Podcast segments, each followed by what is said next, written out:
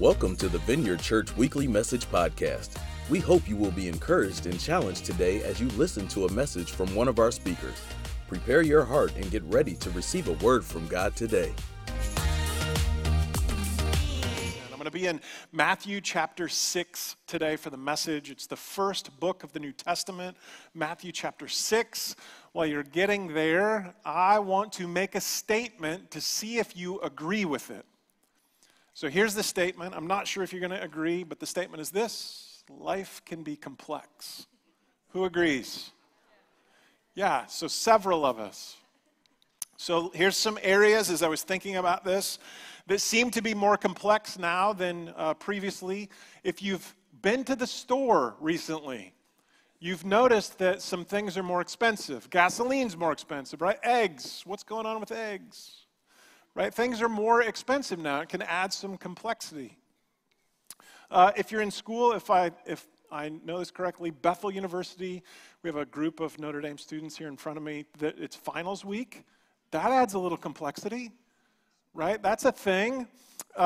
Jobs can be complex. Family. Have you watched the news? Yeah, I don't know what's going on, but it seems a little more complex. I actually interacted with a couple of folks over the last couple of weeks, and one person that I met, they were describing how they were starting a new business. They were trying to figure out in the middle of this, their whole tax situation. Speaking of complexity, who did their taxes? Right? That's complex. But they were trying to figure out, okay, I'm starting a new business, taxes. They were not married, but in a relationship. They were thinking about marriage. They had kids. As they were describing this, I was thinking, like, man, if you could rate complexity on a scale from 1 to 10, this person is like a 12 and a half. Like, in deep down, I was thinking, you're one small decision away from spiraling into a big problem.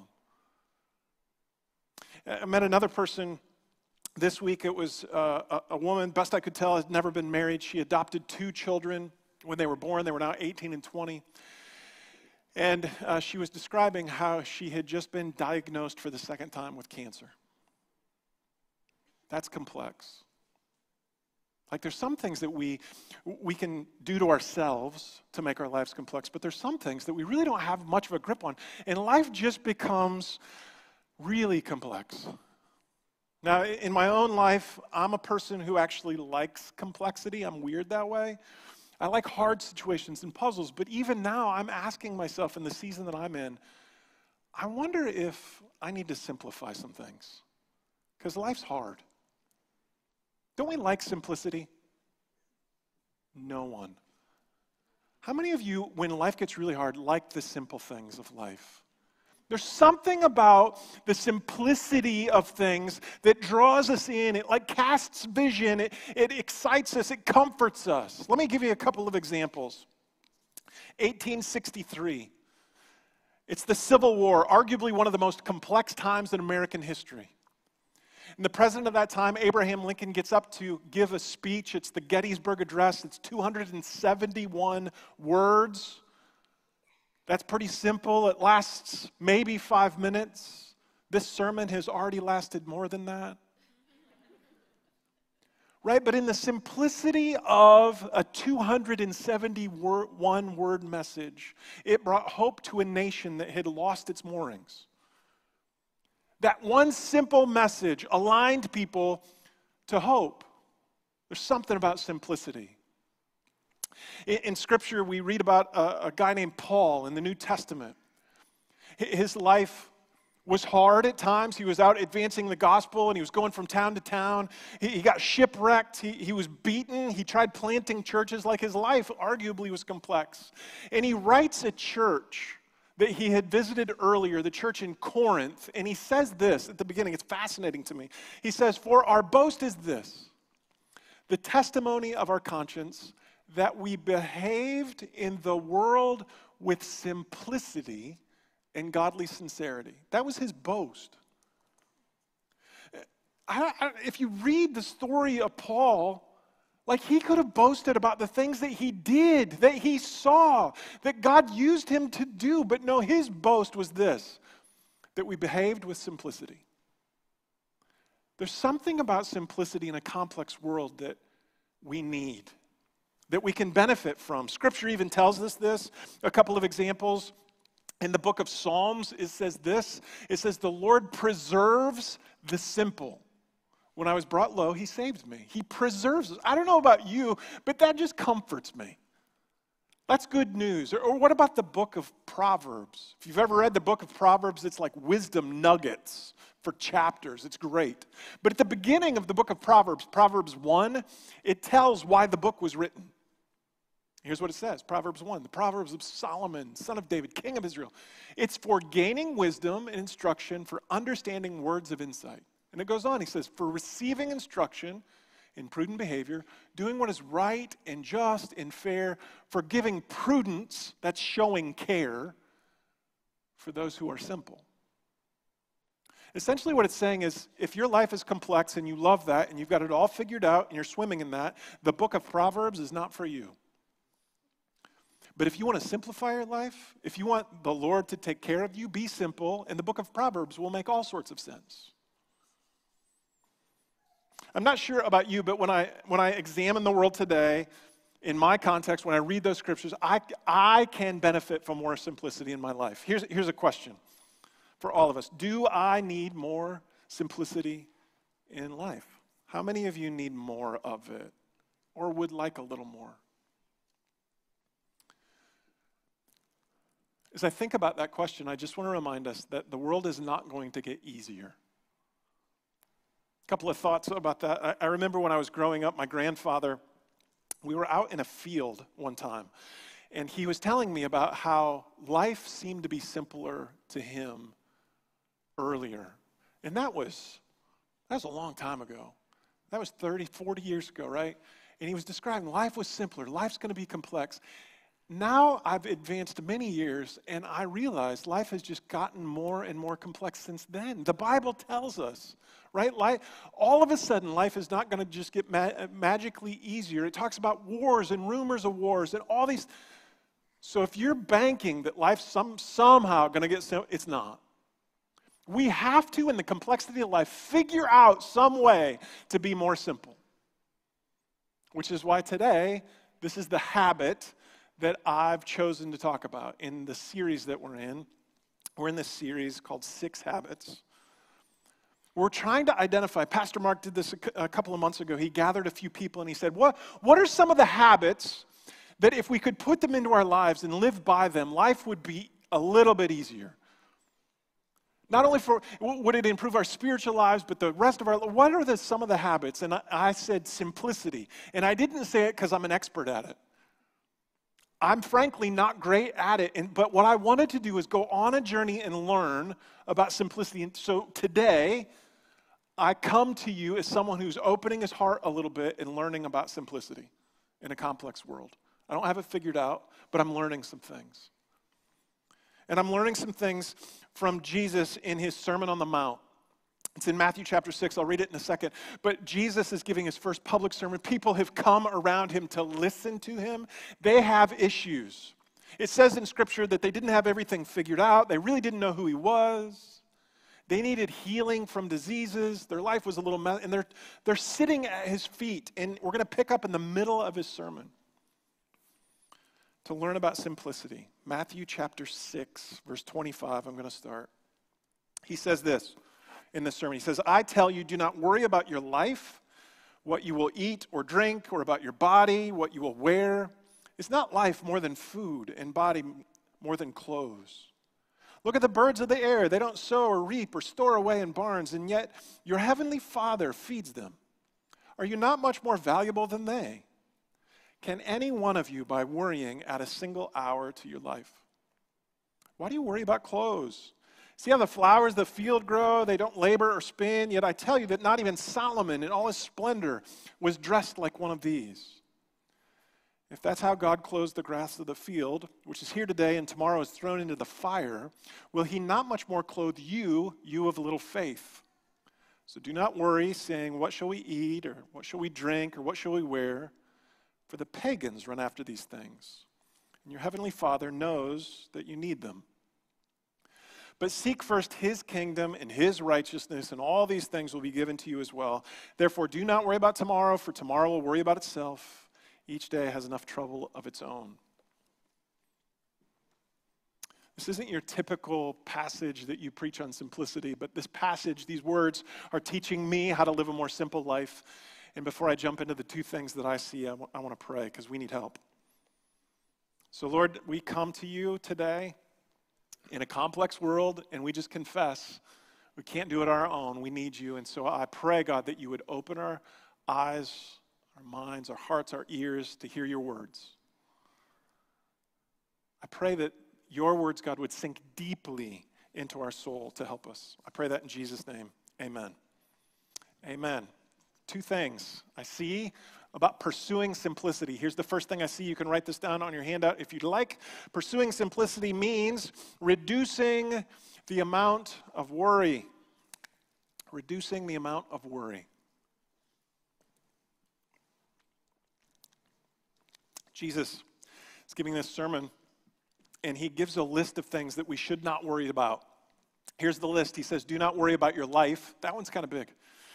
What you will eat or drink, or about your body, or what you will wear. It's a great list. He actually goes on later and he asks, why are you worrying about these things? Like he's becoming really clear about, do not worry. Why are you worrying? Even the pagans, the people who don't believe in me, that's what they do. Don't worry. Now, just to be clear, here's what worry means. Not like we need a definition. But it's to be apprehensive, have anxiety, be anxious, or to be unduly concerned. Now, I know you all are at church today, so this is none of you. None of you have this issue.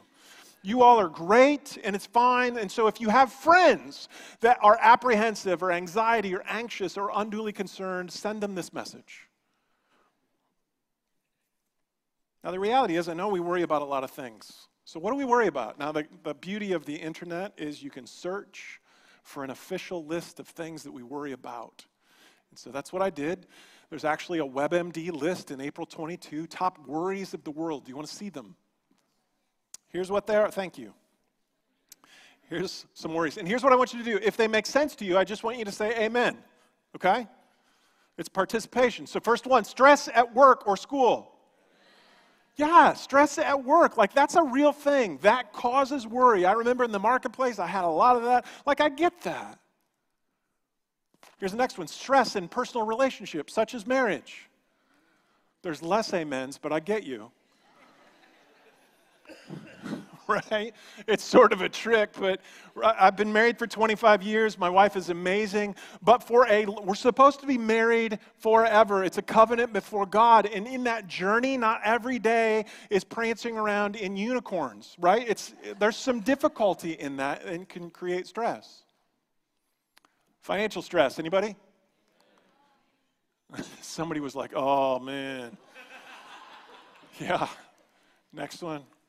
Stress from global occurrences, political issues, and world events. What in the world is happening today? Next, there's two more. Stress from an emotional trauma. That's a big one. All right, what about this one? Stress from a serious medical illness.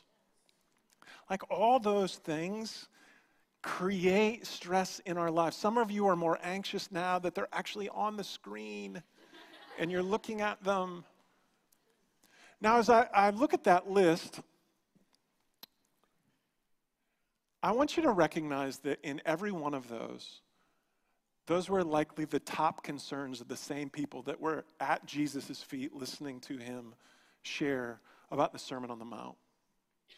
If you ever thought that the Bible is not as applicable today as it was then, you're mistaken, because those same issues are the issues that people who were hurting and needed some relief came to Jesus to hear this. And what Jesus says is, don't worry. It's hard to wrap my brain around, because even in Scripture, you see people who are worrying. David, Old Testament, a guy after God's own heart. If you've ever read the Psalms, they're like Psalms of worry. He even writes this in Psalm 139. He says, search me, God, know my heart. Test me and know my anxious thoughts. If you've read the New Testament, read the disciples, the people closest to Jesus, they were worried. Yet Jesus clarifies, Matthew 6:27, can any one of you by worrying add a single hour to your life? No. You cannot. It's a great question. And so Jesus, as he's sharing this, he gives this picture of, you know, you're worrying about all these things, but look at the grass, look at the flowers, I take care of them. And then he shares this, Matthew 6:30, if I know how God clothes the flowers, what about, and then he ends, you of little faith. Worry is actually a faith issue. Worry puts our attention on the problems and the what ifs. It gets our mind racing. Let me give you a picture. It's as if, let's say I'm worried about something and it represented in this bottle. Worry, you got your hands so tightly wound around it, you're so focused on it that I wonder if God's up there going, Steve, if you just put that water bottle down and let me take care of it, it would be fine. But I've got my faith so wrapped up in worry, I wonder if I'm blocking God from doing something big. You can write this down. Worry emphasizes faith and fear over faith in God. Worry emphasizes faith and fear over faith in God. Jesus is clarifying, your worry is actually a faith issue. What we should be doing to the things that we're concerned about, that we're anxious about, is this. 3 examples. Psalm 55. Maybe you've heard these verses. Cast your cares on the Lord. He will sustain you. He will never let the righteous be shaken. That is a good verse. Philippians 4:6. Don't be anxious about anything. Everybody say anything. Do you know, when you look up the original language about anything, it really means like anything. It's not complex. It's like, but in every situation, my prayer and petition, present your request to God. First Peter 5:7, cast all your anxiety of God because he cares for you. Now, just to be transparent, I've read those verses before, but I still have seasons of worry. I was recently in a season not too long ago that I was more anxious than normal. We had a leader at the church out for a number of weeks. I was trying to figure out school of ministry and graduating that whole group well and doing that to the best of my ability. A bunch of stuff here at the church going on, and my oldest son is getting married. My middle son's getting married. My youngest son came home a couple weeks ago, and he started talking about college. I was like, whoa, tap the brakes. What's happening?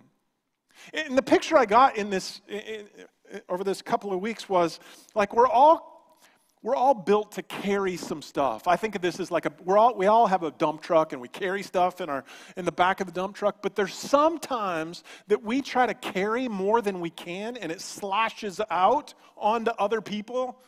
So I'm home and I'm describing to my wife all the things that are going on and splashing the cares of work. That's called complaining. Complaining, right? And my wife, God love her, she said something like, "What are you doing? This is not you. What are you doing?" And it was a moment of clarity enough to know this whole worrying thing is not getting me anywhere. It's not helping. And so what I did is I determined to, all right, God, I got to figure this out. Aunt you says, cast your cares. I'm going to write a prayer. And so from that day, it's not every day, but many days, I will pray this prayer. I'm going to show it on the screen here in a minute. You can take a picture of it, but it'll be a little creepy because I'll be in the picture. Hang with me. But I wrote this prayer, and almost every day I pray this before I go home from work. And it's been really helpful to me. Here's the prayer. God, I trust you. So I leave everything that I'm not supposed to take home today with you. God, I trust that you will work when I am not. I trust that what I need to pick back up will be here when I get back in the morning. Free me to focus on what's most important in the moment. People are taking pictures. That simple prayer has helped me. And it helps me because, really, if I'm honest, it's that first, God, I trust you. I'm going to put my faith in what, I'm not going to take everything home. I'm going to empty my dump truck and everything that I need to pick back up. God, I trust that you'll be working in the middle of the night when I'm sleeping. And if I'm supposed to work on it, I'll be there. It's so helpful. Simplicity comes when we let our worries go enough and allow God to finally grab those things and do something with it. I wonder if we did that more often, whether we would see God move in our lives. I'm going to say that one more time. I wonder, I dream about if we stopped worrying and actually invited God to do his work, whether we would be absolutely amazed at what he does in our lives because we simply put it in God's hands. So here's a question. Am I putting faith in God to handle situations I can't? It's a good question. I'm asking myself that question. So pursuing simplicity means reducing the amount of worry. The other thing that I see Jesus sharing in the Sermon on the Mount regarding simplicity is this. Pursuing simplicity is seeking the right priorities. Seeking the right priorities.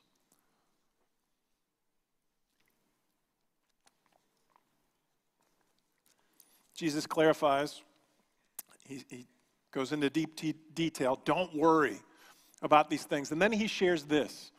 Seek first his kingdom, his righteousness, and all these things will be given to you as well. Seek first. Many of you have read that or heard that before. Seek first. When I think about that, I think, boy, what Jesus is asking is to put seeking his stuff, seeking God, at the top of our priority list. And so here's a question I'm asking. What is my top priority? I want you to think about that in your own life. Right now, what is your top priority? Some of you are thinking like, right now, Pastor Steve, because like in 20 minutes it's going to be different. Right, it's the weekend, so I got some priorities on the weekend, but on Monday, when I go back to work, I've got some other priorities. Or when I woke up this morning, I had one. I think we are living at a time where our top priority is constantly changing. And the outside world is trying to convince us to replace our top priority constantly. Let me give you some examples. You may not agree with me, but here's some examples. Global things. Did you know that you could turn on the news any time of the day, any of the news channels, and they are trying to tell you what the breaking news is? 10 years ago, you know what breaking news was? Actual news. That was important. But now you turn on any of the news channels and something, I guarantee it, I looked last night before service just to prove, there's something breaking. They're trying to get you to make that your top priority and top concern. That's how they lock you in and get you to watch.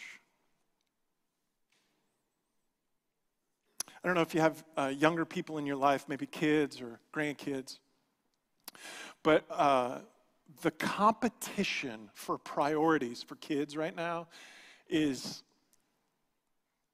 almost insanity.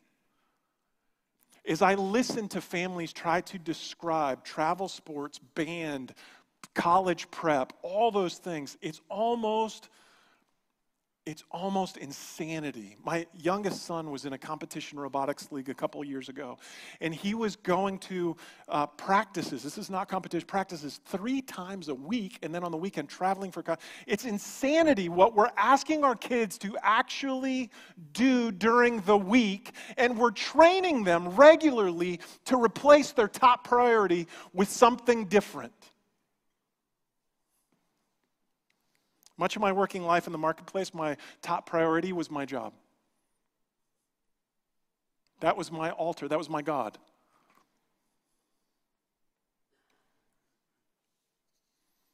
Jesus clarifies, however, that the top priority in every context of our life should be to seek him. At work, with friends, on the weekend. This is not just a come to church message. This is like every time you do something, your top priority should be seeking God. Which, if I'm transparent, sometimes I've thought of this as just one more thing. Oh, I've got to squeeze my Bible time in because I've got a busy day. I'm trying to squeeze the God priorities below the other priorities. It doesn't work that way. I wonder if we need to slow down.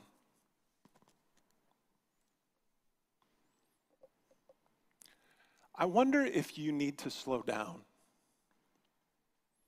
Do you know you have permission to say no?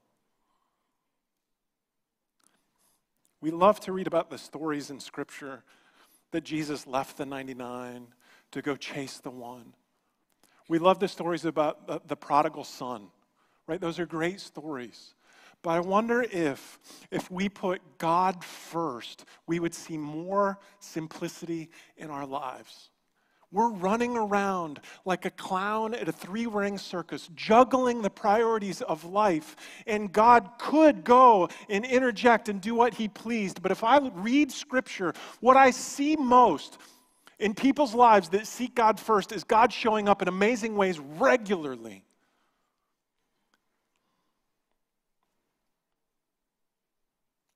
I think I need to slow down. Here's the benefit when we do this. Matthew 11:28, Jesus shares this. He says, "Come to me, all of you who are weary and carry heavy burdens." I'm not even going to read the rest of this right now. I have to believe that 75% of the people in the room are listening.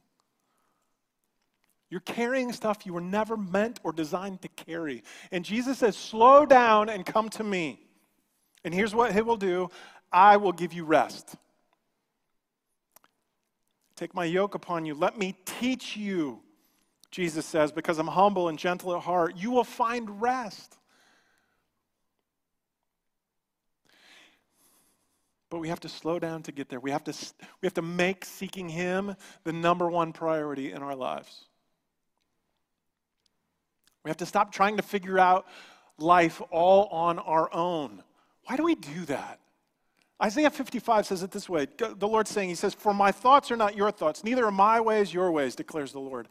As the heavens are higher than the earth, so are my ways higher than your ways. My thoughts more than your thoughts." Why do we try to figure out life on our own and put ourselves as a top priority when the creator of the universe wants to step in and help? There is no problem big enough that he can't solve for you. Jesus, we read this earlier, says this, seek first his kingdom. Here's the benefit. We seek first, and then all these things will be given to you as well. If we seek him first, he's going to provide what we need. It may not be the thing that we're hoping for, but it's going to be exactly what we need when we seek him first.